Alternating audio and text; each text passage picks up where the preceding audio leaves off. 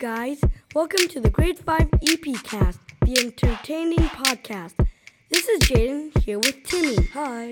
We are the host for this episode. In this episode, we're going to give you a visit to the Silk Road. So, Jaden, what is Silk Road and how was Silk Road created? Well, Timmy, the Silk Road was not a road, but a network of trade routes that connected East Mediterranean to Central Asia and China. The Silk Road started out as a little route connecting villages and towns. Later on, land expansion of other countries connected them together. The Silk Road is about 6,400 kilometers long. Do you know what the use of Silk Road is, Timmy? Well, the main use of the Silk Road was for trading. They traded things such as ideas, religion, and unique products. An unknown merchant traded with other stranger merchants, and those merchants went to trade in another place, which made the system faster and easier. For example, it is like sharing in web browsers. Then, Timmy, what kind of goods do they sell? Well, in the East Mediterranean, they sold things like olives, wine, fake mustache, and in China, they sold silk, jade, silver, and iron. And in Arabia, they sold incense, spice, turtle shells.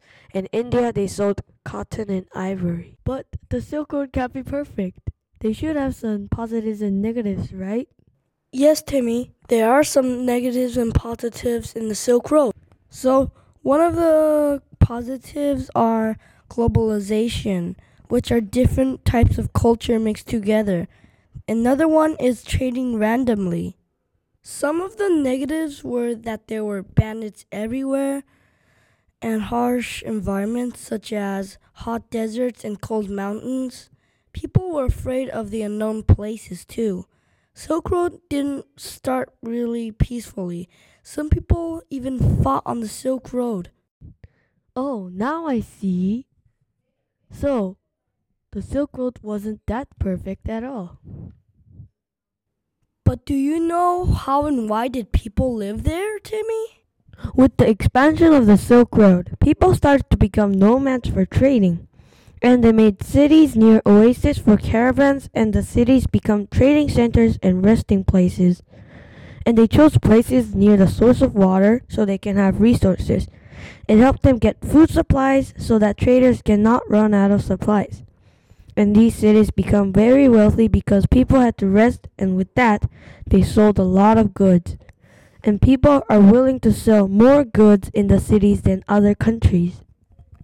Otherwise, than how and why they live there, what are some impacts of the Silk Road, Timmy? Well, there were three major impacts. The first one is economic impact. People took more time making the goods instead of trading them. And second impact is disease. As people moved place to place, the Silk Road took a huge part of spreading disease. For example, Black Death killed almost the half of European population. The Black Death was contagious, so people could get easily infected as they traveled around the Silk Road.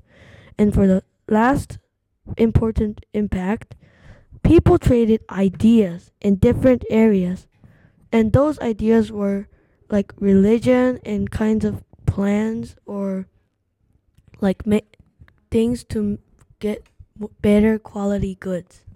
Thank you for listening to the Grade 5 EPcast. This is the end of our Silk Road podcast. So, see you next time about the top 10 most popular video games. Peace! Peace.